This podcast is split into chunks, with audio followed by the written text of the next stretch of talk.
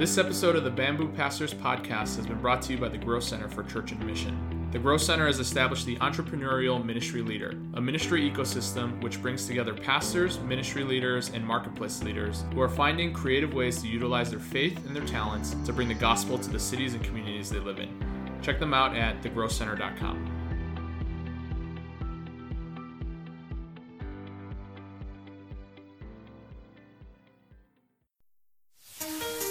Welcome to the Bamboo Pastors Podcast, a podcast that explores the joys and challenges of being an English speaking pastor in a Chinese church.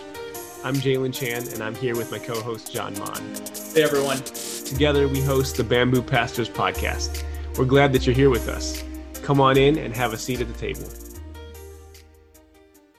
Thanks for joining us on the Bamboo Pastors Podcast. John, it's always good to talk with you and good to see you. How you doing? Hey, Jalen, I'm doing well. You know, I just got home from having dinner with a good friend of ours, uh, Tony. He was a youth pastor in the Naperville area, right next to where I was serving for many years, and he just so happened to be out here in the South Bay. So we caught up, and and we're hoping that you know Tony will actually be a guest on the podcast at some point. So yeah, it was fun to sign in and see Tony hanging out in your background for a little bit and to catch up with him.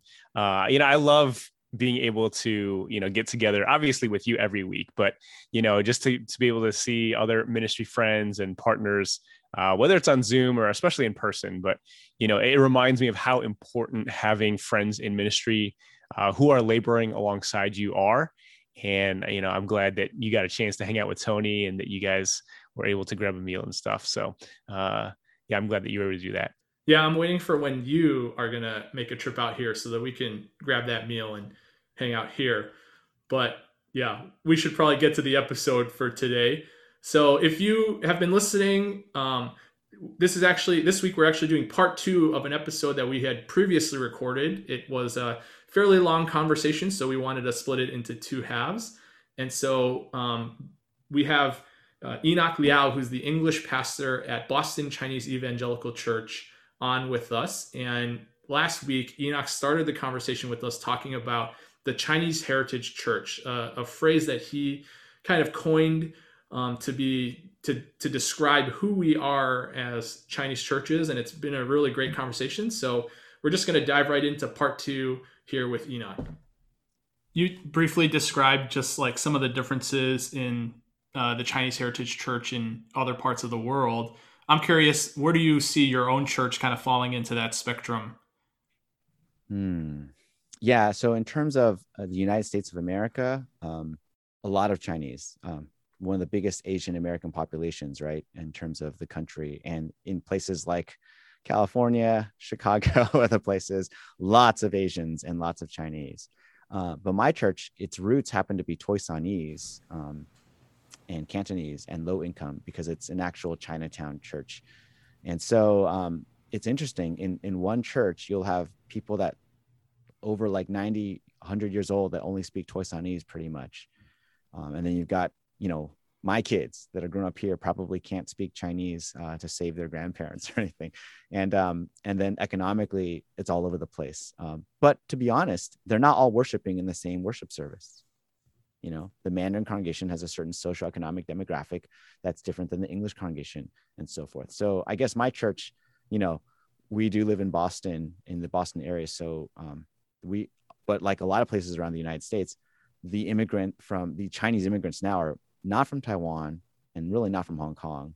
Um, they're from mainland china. And that's really different than taiwan hong kong in terms of the kinds of social issues and cultural things that they bring. So i don't know. My church is kind of um, pretty big amalgamation of quite a few things. But I would say one thing is that being in the Northeast, my kids are growing up with a far more pronounced minority experience than I ever did growing up in Southern California. Hmm. Uh, they are racialized far more than me, and I've become more racialized being here. I don't mean racist, I mean racialized, meaning I just can see how race, when you see behavior, when you see someone say something or do something, good or bad, race um, goes to the top of that list of you know checking off like is it possibly because of race? Honestly i never i never really had to go through that um, growing up in southern california. Yeah that's so interesting i think that certainly that that does you know up where you live currently in the united states you know certainly has, plays a factor on on that racialization and uh, you know as you mentioned for you know john being in california for myself being in chicago uh, there are larger pockets of chinese people and uh, you know probably more chinese immigrants that are coming into these areas uh, for for chinese heritage churches being multicultural and multilingual, as you mentioned, having a, a, Mandarin congregation, an English congregation, a Cantonese congregation. What kind of advantages do you see Chinese heritage churches having in evangelism and discipleship? So, ironically, one of the advantages I would say is something that I don't think people, including those in Chinese heritage churches, believe is true. I believe a typical Chinese heritage church or any church that has two languages like that because of immigrant trend and immigration is one of the most diverse churches um, around, period. And so that's a great advantage, um, especially today in the United States. So allow me to just unpack that a little bit because people would look at me and go, Your church is not diverse. a few years back, I was uh, at a talk with uh, listening to Tim Keller, and he just made a side comment that I chatted with him afterwards, not because we're friends, but because I Q&A. And he said, You know, at the time, Redeemer, you know, probably 3,000 people, I think at the time.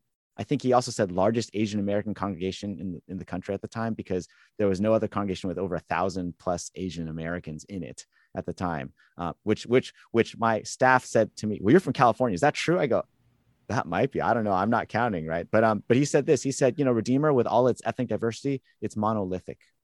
His words. Now he may not say that today, so I don't want to pretend I'm quoting him from right now.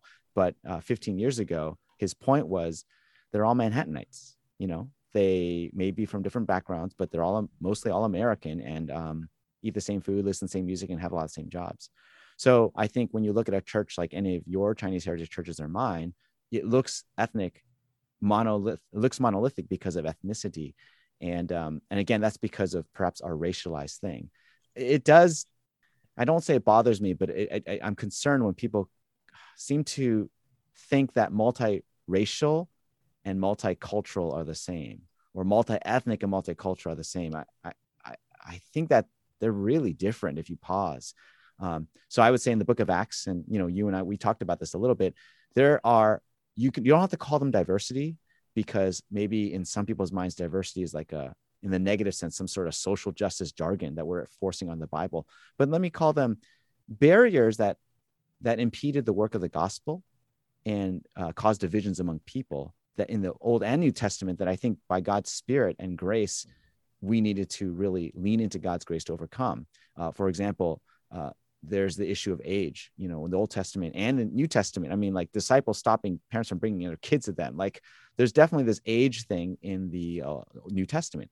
Uh, I would think there's a political difference, right? You've got the disciples where someone's a tax collector, which, you know, means they're sort of capitulating to the oppressive Roman occupying military regime and then you've got the zealot um, which you know whatever you take simon to be he's not a tax collector so there's diversity there you've got social economic diversity uh, rich and poor is probably one of the most intractable challenges to overcome in any sort of human relations you've got uh, linguistic diversity which I mean, God bless the Holy Spirit gave a miraculous gift of tongues, which I don't know what you all believe, but it would be so convenient if we had the gift of tongues all the time. Uh, would make our services much shorter um, and all those other things. And you've also got cultural differences.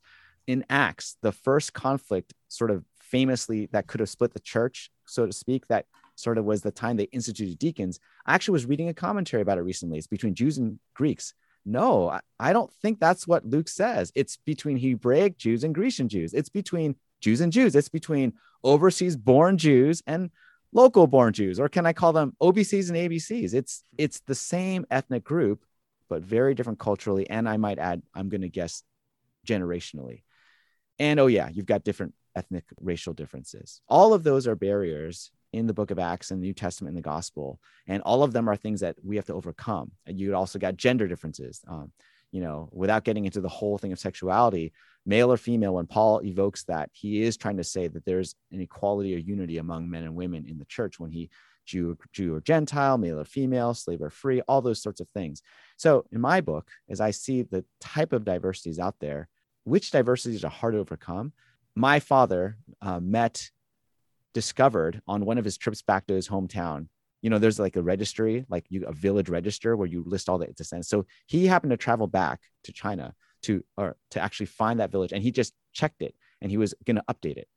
When he went there, he was shocked. This is like 2014, I think. He was shocked and surprised to realize that in the last time since he'd been there, which was I don't know how many years, decades, someone had updated the registry. So my entire life until probably 2014, I thought my dad was the only living this and you know relative on my side. He discovered someone traveled back to their ancestral village and logged, hey, there's me and there's my kids. And so he discovered, although a little bit late to actually meet his cousin. I think his cousin passed away, but he's able to track down basically like my third, my third or second cousins. So um, they FaceTime me or call me at home one day and they're on a video call and I'm on a video call. I'm looking at them and we're the same age, like in our 40s. And my first thought is, dude, he looks like my dad 20 years ago. Like he just looks like someone who's from Taiwan right now. And we're the same age. And and we tried to talk, and I realized my Mandarin is not that good for catching up conversationally. And I don't practice that much in my church, which is Cantonese predominantly, and and all these things. And I just meant this is a guy that is like my blood. But I have way more in common with someone that is, say, you know, Japanese American or Filipino American or even just you know someone who's born here and raised here. So i have a lot more in common. And so i think when it comes to diversity i actually think cultural linguistic socioeconomic and political diversity might be even more daunting and harder than ethnic diversity. I mean if we grew up in the same place. So so therefore i think the advantage to discipleship and evangelism is by god's grace you can literally see an entire family come to christ. The grandparents that traditionally only speak English, the youth that are kind of only speaking, uh, sorry, the grandparents that only speak Chinese, the youth that only speak English, and then the parents that maybe are kind of trying to do both. And we've actually seen whole families get baptized. So that's one of the cool things about being a church that is quote unquote as diverse as us. Yeah, one of the things Enoch you mentioned you know we we do struggle with those terms multicultural versus multi-ethnic versus multiracial and i think that you know i, I had the, the the privilege of, of being able to serve at a multi ethnic church uh, in downtown Chicago for, for about eight years. And I did notice that for me, growing up in a Chinese church, I was able to recognize sort of the, the need to, like you're saying, code switch. Um, because I had grown up in a Chinese church, which is multicultural, right? Because we have we, we're bringing in all these different experiences and backgrounds, and all those things actually help us to navigate the country that we live in and then also being in spaces that are multicultural. And so you know i do think that it is important it is important to remind our ourselves as chinese heritage churches that indeed we are multicultural. And you know as you're saying there is a big advantage to how we do evangelism and discipleship because of what because of what we're learning just by being in our chinese heritage churches a few years ago, our our when our youth went on a missions training thing, and um, the the the Caucasian brother who was actually married to an East Asian um, and has East Asian kids and adopted kids, he he remarked on this to me. He said, you know, um, Enoch, at best, I can be cross cultural. I can be a skilled and experienced cross cultural person and worker, hmm. but that's not the same as being a multicultural. Hmm. Now, I don't know when, you know, maybe there are probably some people that are so skilled at being cross cultural, they can talk to my parents better than I can talk to my parents in terms of relatability. But that struck me. And you're right. There's an asset, there's an advantage that costs a lot growing up and can really do a number on your identity, ethnic identity, and self worth, which is being multicultural and kind of learning and knowing when it's okay to say things or fit in in certain things. Um, and then there's being cross cultural. And in this globally connected world where it's a small world um, there i mean arguably there is a lot of value to being able to be multicultural. And i'm not trying to say multicultural people are better um, than cross-cultural. I just think it's an experience. It's like if you grow up in a multilingual home that native access of acquisition of that language is just something you can't replace because of the development of your brain and learning that acquiring that language. Of course some people can devote significant time and energy to become like virtually native fluent. That's definitely possible, but a lot more work than just kind of learning to talk two languages growing up without even trying because that's, you know, your grandparents can only speak Chinese and your, your, you know, and your friends at school only speak English and you just got to learn. Um, incidentally, which is why my Chinese accent is apparently a very heavy accent from a village that my grandmother's from, who, bless her heart, didn't have a very high education. So apparently, I sound like a less educated rural person when I use my Mandarin. Um, but yeah, so I think that is, I can call it an advantage um, or disadvantage, but I think it's a part of immigrant churches. And it's a part of it that therefore we need to submit to the lordship of Christ and recognize and and to leverage that for his kingdom and to celebrate that multiculturalism. My kids don't speak much Chinese at all, but aside from that one feature, I think they are definitely growing up Chinese American. They go to Chinatown all the time. They can take the public transportation by themselves. They have a lot of Asian friends, um, but they're also growing up in a majority culture that is very, very less, much less diverse than the culture I grew up in in Southern California. Um, and so, yeah, I do think there's a lot to be done about this. It's funny, people talk about diversity, and I don't mean to be disrespectful, but it really does sometimes feel like the majority culture invites the minority culture come be in our church so we can have diversity. I've, I've told some of my white friends you want diversity? Why don't you guys go join a you know an asian church or a black church? I mean yeah. why does diversity only mean that we go into that context? And so um and there's a whole lot i could unpack there but but and i don't mean that as a jab. Uh, i just think it's hard to see it's hard to distinguish what is normal from what is majority culture. Uh, because when you're grown up in monoculturally and again i don't mean that in a negative phrase but i think some people grow up monoculturally you can't it's hard to tell the difference until you go outside your culture and you go wow there really are big differences among cultures. Yeah. You know i actually would want to explore that question uh, that that you just talked about on another episode. Um, just yeah like why why is it that when we have this conversation about diversity um, in the church it's always like well how do we bring someone from the outside to us and rather than the other way around. Because I, I think that I, I, think that happens not just from necessary from like a majority white culture context church context to you know to a minority context. I think it happens like you said within whatever majority culture that is whether if if it's in uh, in a chinese heritage church if the majority culture is like from hong kong or cantonese speaking then Oftentimes there is that thought of how do we get someone from the outside to here rather than the other way? But i you know maybe that might be that might be good to to talk about on another another episode. I just as we wrap up our time together because we've actually been talking for for quite a while and I, I, love it. I feel like we could keep going i could keep going keep listening to you talk about the chinese heritage church.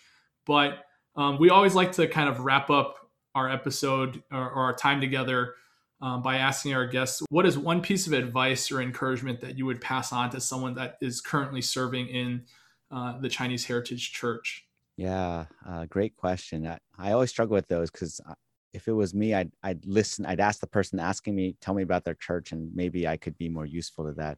But allow me to say two things and feel free to edit it out. Um, I think one, um, in this season, in, in late March of 2021, when the national consciousness is very much thinking about anti-Asians, uh, violence and racism and, and and things like that. And again, that, that's a whole other topic, uh, and that quite divisive in many ways. Um, and the tragic deaths of people both in Atlanta and Boulder this past week. Um, I think uh, shepherding and leaning into um, churches, Asian background churches in the United States is going to be a challenging thing. So, in light of the last couple of weeks, I would just sort of just say just ask God to help you be faithful and stay with it because I think uh, people are going to need um, the under shepherds that God has called to just love and through this season. You don't have to have all the answers. I, surely, I don't think we do, but the but God does. And so that's one thought if people are listening to this, um, even though, yeah, it'll probably air in a few weeks.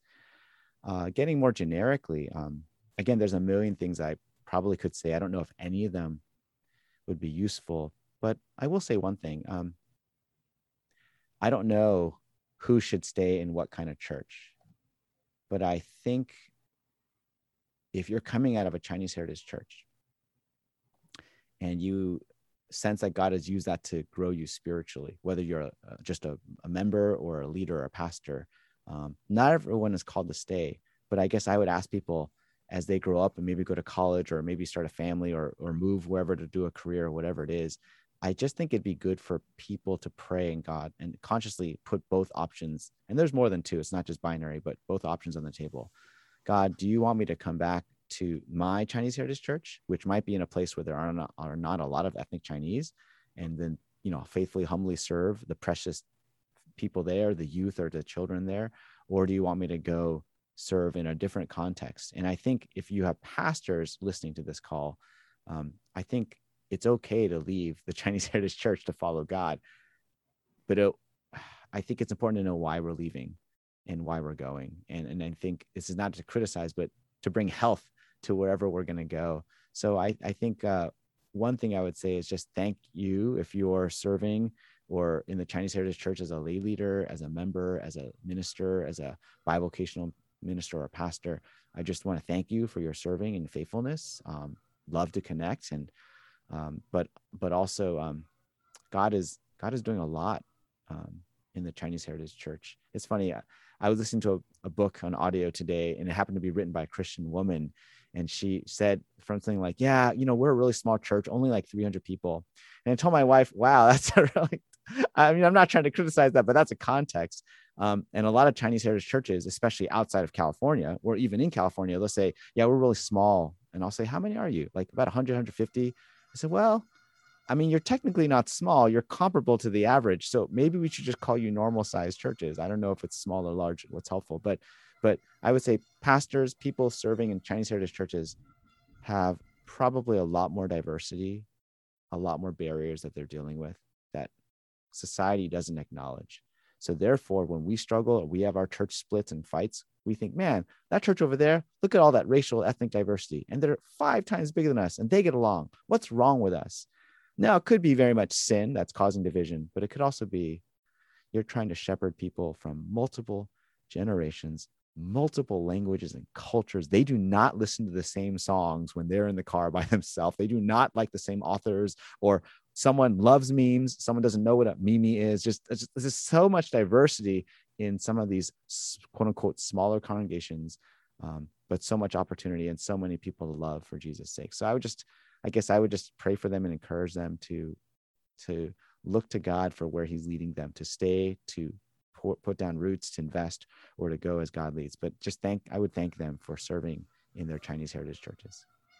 Yeah, I love that. Thank you so much for just sharing from your own journey, from your wisdom, uh, how God has been revealing Himself to you in your church, uh, but in particular that that last piece, um, just that word to people serving in the Chinese church, I wholeheartedly agree that God may not call every person to stay, you know, in in our churches and in, in these spaces, but to to prayerfully consider that rather than to just say, you know, I'm once I'm once I'm out of here, I'm out of here. I, I think that there's so much joy and just good things that the Lord wants to do you know, in in these places. And and to not give up on that i think is is the thing that i would just tack on there. So enoch thank you so much for coming on the podcast with us. We've loved having you on. Um, it's just been awesome getting to know you through this uh, even before we had this call. Um, but just to hear more of your journey and, and how god has been leading you thank you for sharing that with us it's been an honor to be here. God bless the work of your hands as you guys serve Him in this, uh, I think, really timely podcast. And I'm really hoping that it'll encourage many people. Thank you for having me. That's the end of our episode. Thanks for joining us today on the Bamboo Pastors Podcast. Make sure to subscribe to the pod on whatever platform you listen to us on. Rate and review us, and check in every week as we explore the joys and challenges of ministry in the Chinese church. You can find us on Twitter and Instagram at Bamboo Pastors. See you next time.